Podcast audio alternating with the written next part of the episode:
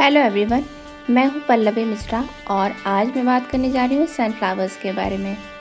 है ना इंटरेस्टिंग कि आज मैं फ्लावर्स के बारे में बात करूँगी?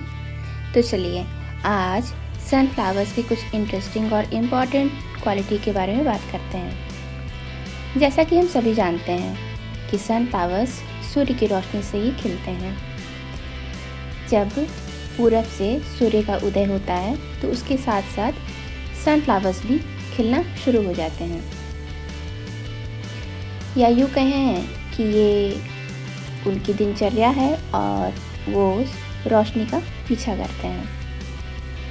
लेकिन उस दिन क्या होता होगा? जिस दिन रेनी डेज़ होते हैं, बरसात होती है और सूर्य बादलों में छिप जाता है तो क्या ये सनफ्लावर्स मुरझा जाते हैं?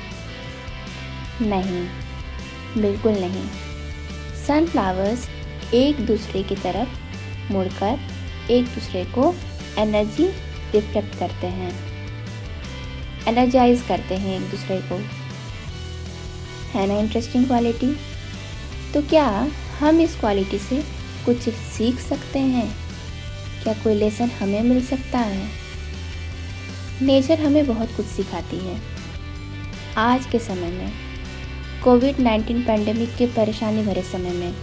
हमारे आसपास बहुत सारे ऐसे लोग हैं जो परेशान हैं। तो हम अपनी पॉजिटिव एनर्जी से उनको एंकरेज कर सकते हैं। जो लो स्पिरिटेड हैं, उनको हौसला दे सकते हैं। जो सपोर्ट जिनको चाहिए, उनको हम सपोर्ट दे सकते हैं। तो आशा करती हूँ कि आप अपने सोसाइटी के सनफ्लावर बनेंगे। और अपने सोसाइटी के सपोर्ट सिस्टम बनेंगे। Thank you